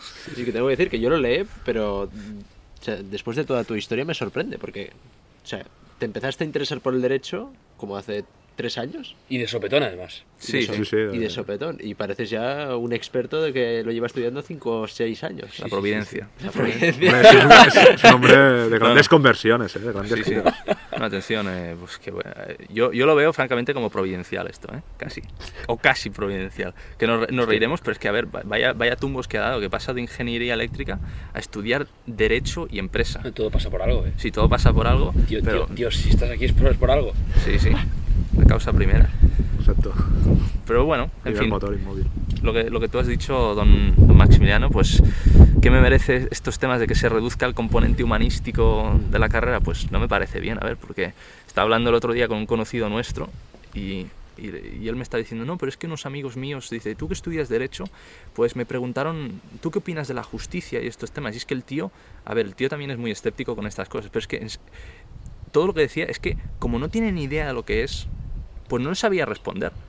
Es que estamos estudiando Derecho, estamos en tercero de Derecho, y le preguntas a uno, de, a uno cualquiera, oye, dime, yo qué sé, háblame de la justicia desde el punto de vista del derecho, o de estos temas, y, y es que no te saben responder. No te saben de la justicia, nada. Ah, el Poder Judicial. Sí, el poder, llaman al poder, el judicial. poder Judicial. O lo que dicen, dicen, no, pero es que la justicia, al fin y al cabo, pues es un tema totalmente subjetivo. Subjetivo, sí. No sé. No. Pero es que, mira, aunque pienses que la justicia es un tema subjetivo, es que no conoces el tema, no conoces ya, no, la no. opinión de otros autores que te es dicen que, que tal vez yo, tienen... Yo lo vi un poco en teoría del derecho, a lo mejor, que... pues joder, se nos da una visión eh, muy positivista, digamos, muy de un lado, y que, mira, está bien dar, evidentemente, hay que dar visiones de todos lados, pero de otro lado se dejaba casi un esbozo muy ridículo y se dejaba como una cosa del pasado. Sí, eso, eso. Y, vamos, es que a mí me parece una verdadera tragedia, porque es que una asignatura que es verdaderamente un pilar humanístico. Sí. Está y bueno, lo, lo que llevan es que, es que el jurista sea desconocedor de su propio oficio, que no sepa ni siquiera para qué está, para qué sirve en la sociedad. Si no sabe, no sabe hablar de justicia, aunque sea dar la opinión de otros, no sabe, no sabe qué funciones sirve, pues entonces no entiendo yo. No sé, veo que los juristas de hoy en día están un poco desubicados, son más leguleyos que nada. Sí, están es que, allá, mira, se hablan por, las ¿por, leyes, qué no, ¿Por qué no esto de que hablan de reemplazar con robots a este tipo de, de, de gente? Sí que a lo mejor la podría reemplazar un robot. No, sí, pues sí, sí. Es lo que decía Álvaro Dors, que lo dice en el prólogo a, en el prólogo de Derecho Privado Romano, que, que hoy en día, bueno, tampoco lo dice así, pero prácticamente es lo que decía él, el riesgo de que las carreras de Derecho se convirtiesen más en... en eh, pasar a formar gestores que a formar juristas o letrados. Sí, sí. Total, totalmente. No sé, sí, realmente lo que parece es más bien que aprendamos la ley y aplicarla y ya está. Sí, sí, pero es que ni siquiera aplicarla de, de una manera de una manera más... Eh, no sé, de una manera más justa. Porque es que hoy en día lo que nos hablan siempre es de subsumir temas en los tipos, en los tipos de la ley, es aplicar las cosas silogísticamente, es decir, encajarlo todo como en compartimentos estancos. Pues mira, mm. esto claramente encaja en el artículo catorce y ya está. Temas de equidad, lo dice el Código Civil, pues se tiene que aplicar de manera muy supletoria y así solo interpretan en la interpretación. Y bueno, en fin, escoger temas así objetivos eh, es, es intentarlo reducir todo a la norma casi, a la norma. Bueno, o sea, hablando... en, vez de legis, en vez de juristas, hacer legistas. Sí, bueno, son legistas. Bueno, legistas. Ya que hablamos de los orígenes del derecho, eh, derecho natural. Derecho natural, sí. Es el que... gran tema estrella. Derecho natural. Bueno, sí, bueno, pero partamos primero, definamos derecho natural, para que aquellos oyentes que no sean versados en el derecho. Bueno, derecho natural, así, yo cuando se lo dije a mis padres me dijeron, ¿esto qué es, de ecologistas? Que ellos tampoco, bueno, claro. ellos, no, ellos no terminaron la educación... la educación básica, está el, el B U P que había en, su, en sus días, así que... Pero bueno, derecho natural... A ver, nos podemos poner así quisquillosos con las definiciones, pero yo creo que la, la definición así más sucinta que se ha hecho es la, la que hizo Celso, que cita Ulpiano en, el, en la ley primera del título primero del de, libro primero del digesto de la compilación de Justiniano, que lo que dice es... Eh, dice, dice Ulpiano que, como lo define Celso, el derecho natural es el arte de lo bueno y lo equitativo. De hecho, es lo el, bueno y de lo equitativo. Sí, es el, el ars boni et aequi, es como lo dice, lo dice Celso, citado por Ulpiano.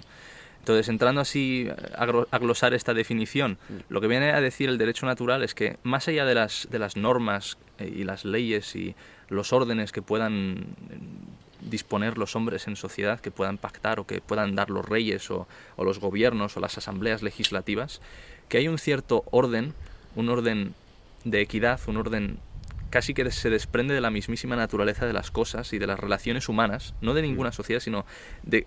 de cómo es el hombre en sí, que determinan lo que es bueno y lo que es justo, y que esas leyes humanas y esos órdenes que se instituyan en, en las sociedades humanas tienen que ser o bien acordes con este, este orden precedente natural, o bien tienen que ser un desarrollo y aplicación y concreción de este orden a situaciones concretas, culturales, históricas y lo que queramos. Eso vendría a ser el derecho Pero natural. ¿Y de dónde emana este orden? Este orden natural, natural como, como viene a sugerir el nombre, emana de lo que se dice, lo que se ha llamado la naturaleza de las cosas y la naturaleza de la cosa. Es decir, el, el derecho, eh, rectamente entendido, y estoy a salirme un poco, de, salirme un poco de, de mi zona de confort porque es meterme en temas filosóficos que no conozco tanto, eh, viene a ser una parte de la, de la moral. Y mm. se refiere más a la parte de la moral que trata de las relaciones entre, entre personas, ¿sabes? Entre, sí. entre hombres. De parte de la ética. Sí, de parte de la ética, bueno. Se, se viene a decir que las relaciones que puede tener el individuo son con tres otros, es decir, o con particulares, o con la sociedad, o con Dios. Si se acepta la existencia de Dios, pues son estas tres relaciones que puede tener, y el derecho rige estas relaciones que, que pueda tener el, el, el hombre, ¿no? Entonces, ¿qué, de, ¿de dónde proviene este derecho natural? En fin, lo que viene a decir es que estas relaciones vienen a, a conducirse y tienen unos ciertos propósitos y obedecen a un cierto orden que está predispuesto anteriormente.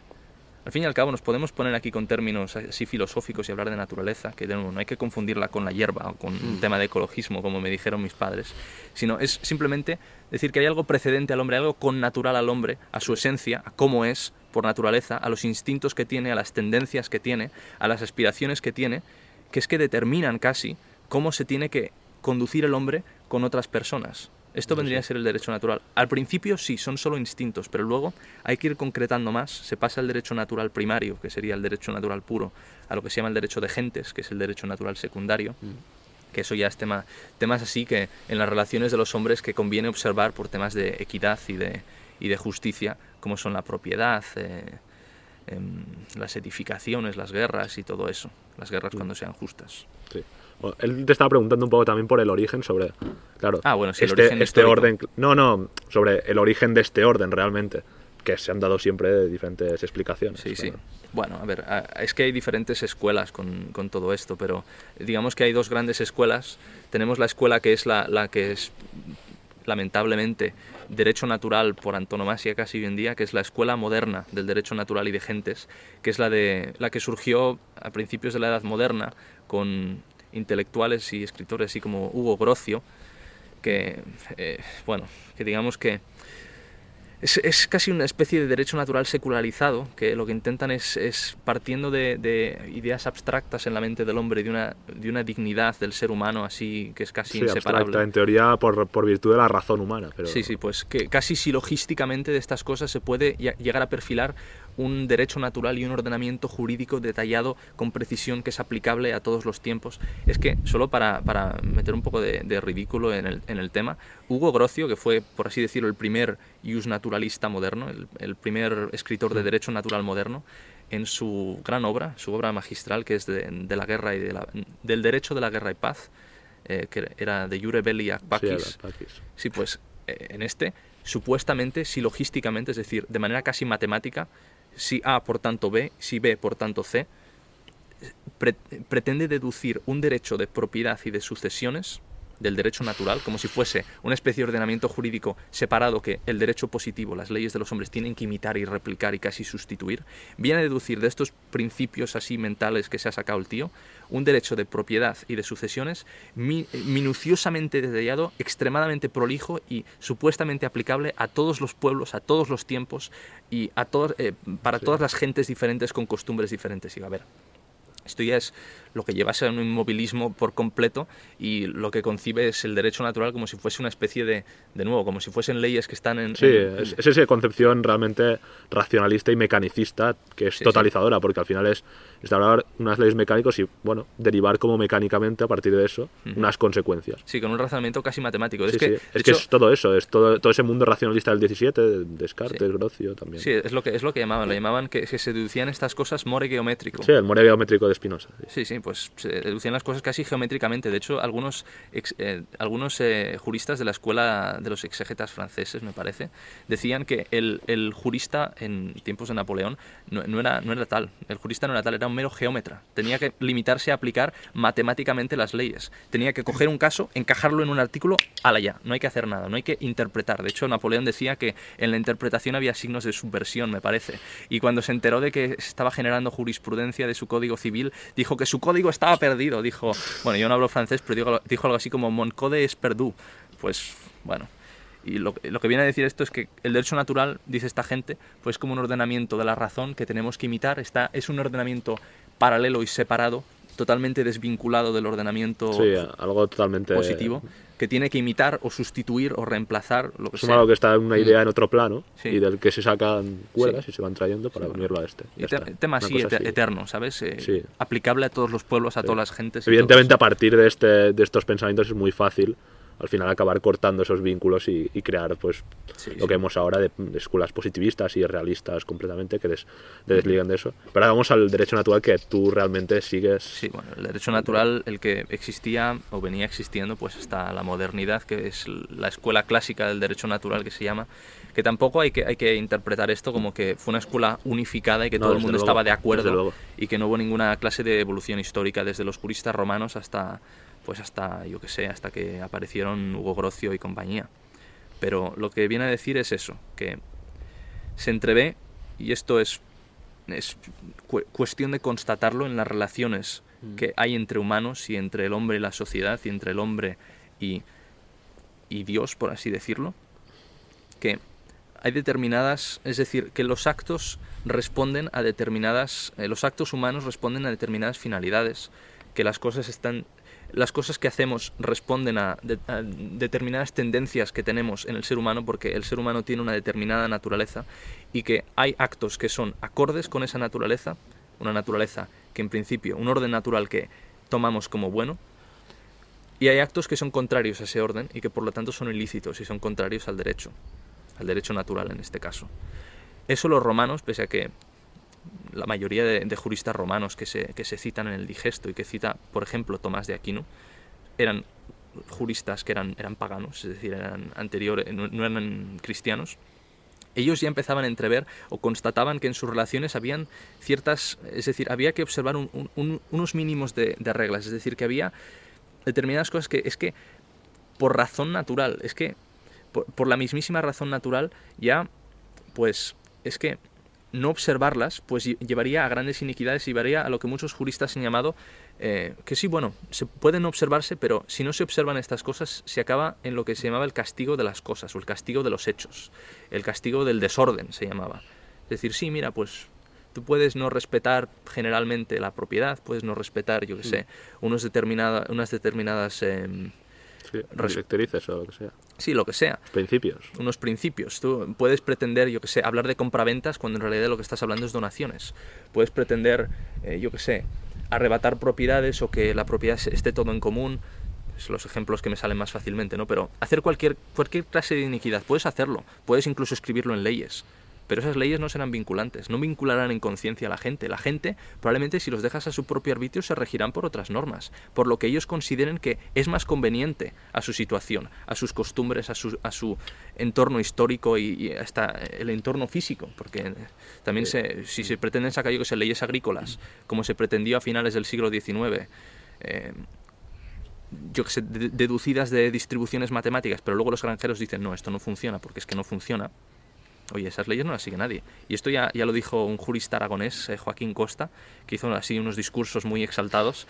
Eh, pues decía que, que los señores eh, legisladores que pretendían así sacar leyes que regulasen, eh, no sé, pues lo que se hacían en las granjas, pero luego no, no lo hacía nadie y carecían de valor jurídico porque es que como eran contrarias a a lo que se a, a las costumbres, pues que ya eso no lo seguía nadie. Sí, para poner un contrapunto en esto, que eh, hay gente que al ver esto no, no, es, no, no, no, no lo aplicaría al derecho natural, sino considera que sería que, claro, es que no se ajusta a la realidad, y de ahí viene como esa escuela que a veces se comenta el realismo jurídico propio de América, como que tienes que hacer las leyes contando la realidad, pero claro, esta aplicación realista de las leyes ya es intrínseca al derecho natural tradicional, sí, sí. porque el derecho nat natural tradicional es por su propia... Es realista, es sí, realista. Es realista completamente. Sí, al que... final es que es considerar siempre, se une, además es, es parte todo de un orden, de un sistema de pensamiento que se, a, que se había creado, que es el sistema de pensamiento premoderno, y que es claro, es ver que el hombre tiene un sentido y que el hombre no es una mera tabula rasa que, que ha sido nada, sino que hay algo dado, hay algo antes sí, de lo que es. Era eso. Es eso, un poco... También sí, por sí. Poner... Lo has puesto con mejores palabras que, que yo, pero... Bueno, sí, viene, a, viene, a, viene a decir eso, que es que en vez de pretender que el hombre y la mente del hombre es algo completamente extendido de la realidad, de que no hay, no hay, ni, hay una separación entre, entre el hombre y que casi como que la realidad es moldeable, que se puede imponer sí, lo sí. que se quiera a los hombres y, y, y a las cosas, que a nuestro entorno, pues simplemente reconocer que las cosas no son así y que si pretendemos que no sean así, lo único que, va, eh, que estamos abocados es al desastre. Sí. Es, un poco, es un poco curioso esta comparación con el nuevo ecologismo moderno, porque ya, ya salía el hilo del ecologismo, que muchas veces habla de, claro, de las limitaciones, de respetar el planeta, que es un poco realmente eh, contrapuesto, claro, a lo que se venía haciendo, o sea, al pensamiento que realmente ha desembocado en este ecologismo, que es ese pensamiento de el hombre es señor, puede hacer lo que quiera y, y puede hacer en cualquier ámbito, si lo que él dice es lo que es el hombre medida de todas las cosas, tan famoso y tan alabado que, pero claro, al chocar esto con, por ejemplo, con el tema del cambio climático y estas cosas, claro, esto choca con esto, y al final hay que buscar respuestas en otros sitios. Y este tema del ecologismo, que puede ser tan propio de unas corrientes políticas tan alejadas de las ideas de derecho natural, al final puede reconducirse a un mm. tema del derecho natural. Sí, se cosas puede que reconducir a eso. Pero bueno, al fin y al cabo, esto se puede, se puede ver más fácilmente con un ejemplo, que es que si mañana se deroga el artículo del Código Penal, Eh, o los artículos del Código Penal que se refieren al homicidio y al asesinato, sí. dejaría, eh, dejaría de ser ilícito el, el homicidio. Claro. Es decir, si, mm. si nos cargamos to todos esos artículos, pues bueno, es lícito matar a alguien. Sí. Si, si modificamos la Constitución para eliminar este derecho subjetivo a la vida, deja de ser lícito pues ir por allá matando a la gente. Sí. Un positivista relativista te diría que, no, claro, es que las, las leyes, las, no, el derecho las natural sí, sí, sí. son relativos y, y van cambiando, y que claro, que los... Bueno, los aztecas hacían sacrificios humanos y que claro, nosotros sí, que no veríamos con buena idea para... claro, pero realmente hay que tener en cuenta que el derecho natural muchas veces va a lo más primario, y es ese primario, el acto de matar, por ejemplo. No hay ninguna cultura del mundo en el que matar por sí mismo, el hecho de matar, sea bueno. Se, se ve como bueno a lo mejor matar a un cierto fin, matar de forma eh, sí. eugenésica, matar de forma pues de, de forma de eutanasia, matar por un sacrificio religioso, pero el hecho de matar no es bueno, y yo creo que ahí es una cosa que se ve del derecho natural, como el hecho de, de eh, robar tampoco es bueno por sí. sí, o sea, por mucho que hayan propiedades comunales, propiedad privada, sí, sí. propiedades de muchos... Sí, sí, sí, es que bueno, aquí habría, bueno. Que, aquí habría que distinguir, y lo intentaré hacer rápidamente para no comer demasiado tiempo, que es que hay que distinguir entre lo que se ha llamado derecho natural o derecho natural primario, que sí que se refiere a temas básicos, instintivos casi, del ser humano, y las tendencias más eh, esenciales que pueda llegar a tener, de lo que se ha llamado el derecho de gentes, que es eh, derecho... Es derecho natural secundario, se ha llamado. Además que el derecho de gentes, tal y como también dijo Álvaro Dors, realmente es un derecho romano, considerado sí, sí. un derecho romano, que vas, o sea, que es civil y romano, que sí, es sí, una porque, cosa particular. Sí, hay que, hay que, hay que, a ver, sí, porque dice, también han llegado a decir que el derecho de gentes tiene parte de positivo y parte de natural, pero eh, sin entrar en, en demasiados líos aquí. Lo que los romanos desarrollaron principalmente fue el derecho de gentes. El derecho de gentes. El derecho natural apenas está mencionado y es un tema extremadamente básico. Tengo aquí unas sí. notas para no olvidarme, pero es que el derecho... Por notas, ¿eh? Sí, sí. Pues el... preparado, ¿eh? Preparado. El derecho, el derecho natural en, en, en las fuentes romanas, y esto se puede decir, es que apenas lo mencionan, por ejemplo, Gallo, en las instituciones de Gallo, aparece en un título, pero no se menciona ni una sola vez, y lo que habla realmente es del derecho de gentes.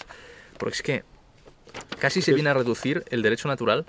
Algunos juristas eh, como Vallet de Goytisolo, así más modernos, eh, más contemporáneos, pues decían que era casi un dato prejurídico. Sí, pero es que es, es intuido, es que muchas veces sí. es como, por ejemplo, hay, por ejemplo, los romanos y los griegos tampoco, tampoco tenían una idea de libertad de elección, o sea, o de libertad como la actual. Eso es una idea cristiana que surge después. Uh-huh. O sea, pero sí que en sus escritos se puede ver cosas intuidas.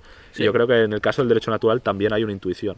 Y sí. La idea del derecho natural es mucho más filosófica, que, que o sea, se trata mucho más por autores de tipo filosófico que por autores juristas. Sí, sí, por juristas y demás, porque para los romanos era, era lo que llamaban el status naturae, en el que se daba una omnium una libertas y communis omnium possessio, es decir, una posesión común de todas las cosas, es decir, que no habían posesiones ni propiedades y que tampoco había... Eh, todo el mundo era libre, todo el mundo nace libre, decían los juristas romanos. Que también decían que cuando se, se manumete a un esclavo lo, no se le está dando la libertad, sino que se le está devolviendo, porque por derecho natural todos los hombres nacen libres. Los que desarrollaron principalmente el derecho natural fueron, por lo general, autores cristianos que se basaron en, en un ejemplo que dio San Isidoro en, la, en sus etimologías, el famoso per alienum ire, que era un caso en el que daba si era lícito o era derecho eh, transitar por un terreno que fuese propiedad de otra persona. Y bueno, a partir de ahí se empezó a desarrollar. Pero los romanos se centraron en el derecho de gentes, el jus gentium, que como dice Gallo en el comentario primero de sus instituciones, es el derecho que la razón natural ha constituido entre todas las gentes, entre todos los pueblos. Es decir, temas de propiedad, temas de... De, que no sea lícito. Es como un derecho natural aplicado. Sí, dirás. Un derecho natural aplicado más a concreciones. Y por sí. eso, como es lo que la razón natural ha constituido entre todos los pueblos y las circunstancias pueden cambiar, el derecho natural primario se mantiene siempre vigente, que esto lo decía Federico de Castro en las primeras páginas de su Derecho Civil de España, es inderogable en sus primeros principios, pero en sus segundos principios, es decir, en el derecho de gentes, allá sí que hay que atender a las circunstancias, porque en cuanto cambian las circunstancias ya es, puede variar, es decir, puede ser de, de derecho natural que no, se, que no sea lícito matar, pero de derecho de gentes que sí que sea lícito matar en determinadas circunstancias, por ejemplo, en actos de defensa propia, eso sería de derecho natural. Entonces luego ya, donde entra el derecho positivo, el derecho civil, que eh, dirían los romanos, es en concretar esas cosas todavía más, en, lo, en hacer lo que Tomás de Aquino llamaba una determinación, porque hay un montón de cosas que son indiferentes para el derecho natural y para el derecho de gentes. Por ejemplo, es indiferente circular por un lado de la calle o por otro. Para el derecho civil, evidentemente, no es indiferente, pero como es de suyo que en una sociedad que tiene unos determinados fines y que obedece a que el hombre busca seguridad, a que busca eh, la realización de sus tendencias y de sus potencias, etcétera, etcétera, y que hay que mantener una cier un cierto orden en el, en el tránsito, que no hayan accidentes y demás, pues es de suyo que se, concrete, que se concreten unas ciertas normas de circulación. Pero es indiferente que antes de que se concreten los coches vayan por un lado o por otro de la calle. Eso ya, en lo que es indiferente, entra el derecho civil y ya sí que se puede hablar casi de la arbitrariedad de quien impone esas normas. Pero siempre respondiendo a un fin, siempre respondiendo a un bien. Es indiferente que vaya un coche por un lado o por otro de la calle. Es indiferente que los plazos de prescripción de los derechos sean de cuatro años o sean de ocho, o que la usucapión se cuente desde, tan, desde tal momento hasta otro tal momento, que dure treinta años la extraordinaria, lo que sea. Pero estas cosas hay que regularlas, hay que regularlas y hay que determinarlas, porque si no, si no regulamos nada, como el derecho de gentes y el derecho natural, no podemos por la razón deducir, no, es que la usucapión son solo treinta años en la extraordinaria. Y... Eh, pues eh, si robas, pues te, te, te tenemos que condenar a tantos años de cárcel. Eso no se puede sacar de observando principios así abstractos como tal vez quis, querría haber hecho Hugo Grocio, sí. como hizo con el derecho de sucesiones o el derecho de propiedad. No tiene sentido eso, me parece a mí. Sí. Oye, y bueno, que ya estamos llegando al final porque nos estamos uh-huh. pasando de tiempo. ¿Qué, qué, qué queréis hacer? ¿Queréis comentar las noticias o pasamos directamente a la conclusión y ya recomendaciones? Yo, pa sí, yo, yo, pasaría yo pasaré a la conclusión. Espera, espera. Te, te, te enlazo una... Y, con esta frase. Y concluye de manera... Con esta frase, para hacer concluido. Bueno, ahora que ya hemos hecho ya el ascenso al derecho natural y hemos uh-huh. vuelto a descender mediante el Jus Gentium y el Jus Civile, ahora ya pues ya llegamos a la conclusión de este gran programa, que ha sido desde luego uno de los más ilustrativos. Sí, sí. Y pasamos ya a lo, lo último, que son las recomendaciones, sí, recomendaciones, que en este caso, pues, primero... ¿Qué, qué recomiendas? No, bueno, el invitado. El invitado primero. El invitado primero. El invitado. El invitado. Has traído además lista también. Sí, sí, he traído lista, lista de unos cuantos. Tengo en total nueve obras que recomendar. Así que Joder, yo creo que con, con una o dos ya va bien. No, no, tú no, no es broma. Enumeración. No, no. Yo lo listo, no, porque yo cuando me metí a estudiar sobre estos temas de derecho natural, yo como he dicho, era mucho de números antes, así que recibí, mi formación filosófica tiene más agujeros que un queso. Es decir, hay un montón de cosas sobre las que no tengo ni idea. Voy intentando suplir, suplirlo con lecturas y todo eso, pero bueno, mira, voy tirando. Y me habría, me habría ayudado muchísimo que para meterme en estos temas alguien me hubiese dado algunas guías sobre lo que leer y... y esto, pues entonces voy a dar tres obras introductorias, tres, tres del nivel más moderado y tres más avanzadas por, para quien realmente le acabe interesando el tema. En cuanto a las introductorias, diría que es el Derecho, de Javier Hervada, que fue catedrático de la Universidad de Navarra. Este hombre, pues, es un libro así muy cortito, además, son como, es un libro muy pequeño y tiene poco más de cien páginas, y si alguien quiere, es que ni siquiera está escrito para juristas, se lo puede leer a alguien que no tenga nada, ni idea del derecho, y entra así en temas de derecho natural y derecho positivo y contraposiciones y demás. Y si alguien quiere avanzar más, pues también está Introducción Crítica al Derecho Natural, del mismo autor, que allá sí que se mete en temas más, eh, más precisos, pero Javier Hervada, al fin y al cabo, no sería el autor que yo recomendaría. Y yo tiraría más por dos que voy a mencionar a continuación. En primer lugar, para una visión realmente profunda de todos estos temas, y además una visión eminentemente práctica, recomendaría Panorama del Derecho Civil, por Juan Berchmans Vallet de Goytisolo. Vallet de Goytisolo, que fue notario, pues este es un libro un poco antiguo, pero las primeras ochenta páginas que trata temas así de derecho natural y, y, y todo esto, lo hace realmente bien y siempre con un ojo eh, y un enfoque muy práctico, porque al ser notario era un jurista práctico, no un jurista teórico, aunque llegó a escribir mucho este hombre. En cuanto a niveles más moderados, está eh, un estudio que hizo muchísimo más a fondo, eh, Vallet de Goytisolo, en... Eh, Estudios jurídicos en homenaje al profesor Federico de Castro. En el tomo segundo, el penúltimo estudio, eh, trata temas de perfiles de derecho natural y así, en temas de Tomás de Aquino. Uh-huh. Luego, Derecho Civil de España, que ya lo he citado, de Federico de Castro. Eh, las primeras, yo que sé, cuarenta páginas o algo así, trata estos temas y también los trata muy bien, con un, muchísima elocuencia.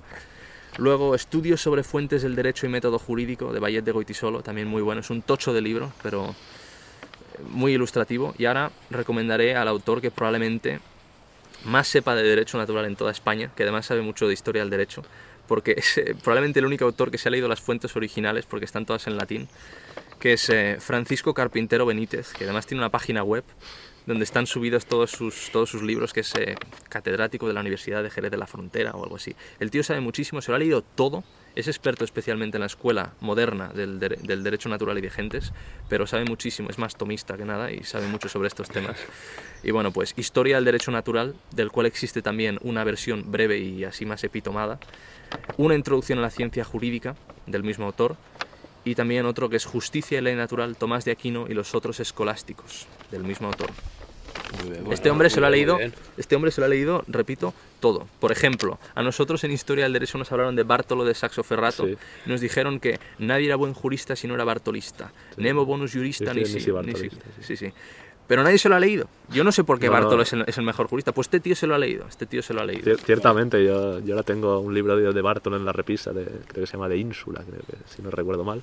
Sí. Pero bueno, mi recomendación también va a ser un libro relacionado con el derecho natural, pero es con este derecho natural que, si bien está escrito por un romano este libro, es con ese derecho natural que, que tú decías que es el presupuesto, ese derecho más primigenio, que es un ya entra más dentro de la filosofía. Mm. Y es por eso que a veces este derecho se ha considerado como algo en parte griego, incluso mm. derivado de, pues, de Aristóteles, de Platón, en el que está intuido de forma muy evidente sí, sí. y con expresiones muy evidentes. Y este libro, que es romano, pues es el de República, o sobre la República, de Cicerón.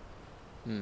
Y me parece, pues, es un tratado realmente incompleto, pero que me ha sorprendido gratamente por su profundidad, a pesar de, de sus escasas páginas, y también por su belleza, especialmente en el último pasaje del Sueño de Escipión, también por sus comparativas o alusiones, más que comparativas o alusiones, casi se intuye casi un protocristianismo en algunas cosas que, que no se entienden de todo bien, aunque ciertamente el estoicismo llegó a puntos parecidos. Pero bueno, en De República de Cicerón es un tratado político en el que también se trata el derecho natural. Está incompleto, por desgracia, pero las partes que hay están muy bien. Recomiendo la edición de Álvaro Dors, que también hace la traducción y las notas, muy buenas notas, muy concordadas. Y pues esa es mi recomendación también, el tema del derecho natural. Bueno, señores, yo, como no, sé, no tengo ese nivel de experiencia y conocimiento como mis compañeros Papiñano y Don Joel, yo voy a recomendar un libro que, que la verdad es que aún no me he terminado porque tiene aproximadamente ochocientas páginas y no, y no tengo mucho tiempo para leer tanto, pero yo voy a recomendar un libro que hasta las cien páginas, ciento veinte, trata sobre los sesgos cognitivos, que es un tema totalmente distinto al que hemos hablado en este podcast, que es un tema muy, muy interesante, pero creo que no podríamos dar un debate sobre ello. Y os recomiendo leer el libro Pensar rápido, pensar despacio, de, de Daniel Kahneman, y sobre todo darle enfoque en las primeras cien páginas, que son muy interesantes, y tratan sobre estudios que se han dado principalmente en universidades como Harvard, y, sobre, y tratan principalmente sobre los sesgos cognitivos. No voy a hacer unas, unas chapas sobre ello, pero esa es mi recomendación de hoy. Espero que os guste si lo leéis. Bueno, yo en mi caso no tratará tanto sobre el derecho natural, sí un poco con el derecho. Eh, voy a recomendar eh, Anatomía de un asesinato, de Otto Preminger, protagonizada por James Stewart, que, bueno, para los que ya han escuchado, a mí me encanta James Stewart. Eh, como he dicho, no trata mucho del derecho natural, pero realmente tiene escenas, pues, bastante... Si, si te va a gustar, si te gusta el derecho o el mundo jurídico... Eh, pues que te motivarán mucho a ir a juicios, a mirarlos, a, o a dedicarte a ello. Y, y nada, yo con esta última recomendación creo que así concluimos el episodio de, de hoy. Y bueno, de los mucha... mejores episodios, ¿eh? Tengo que decir. Pues, hombre, eso por gracias a nuestro... Por contenido, desde luego. Eso Javier, gracias a nuestro gran invitado, sí, sí, sí. Joel. Cada gracias por tenerme. No, no, no. Gracias a ti por venir. Por tenerme a aguantar la chapa, ¿eh? No, pero ha sido, no, sí, no, no, ha sido interesantísimo. Y, interesantísimo y gratis. Y, vere, y, vere, y veremos con qué traemos a la semana siguiente. Eh, pero hasta aquí... Será difícil superarlo. Será, Será difícil. muy difícil superarlo. Hasta aquí el episodio de hoy. Así que bueno, buen fin de semana a todos y nos vemos... próxima. Adiós, señores. Adiós. Adiós.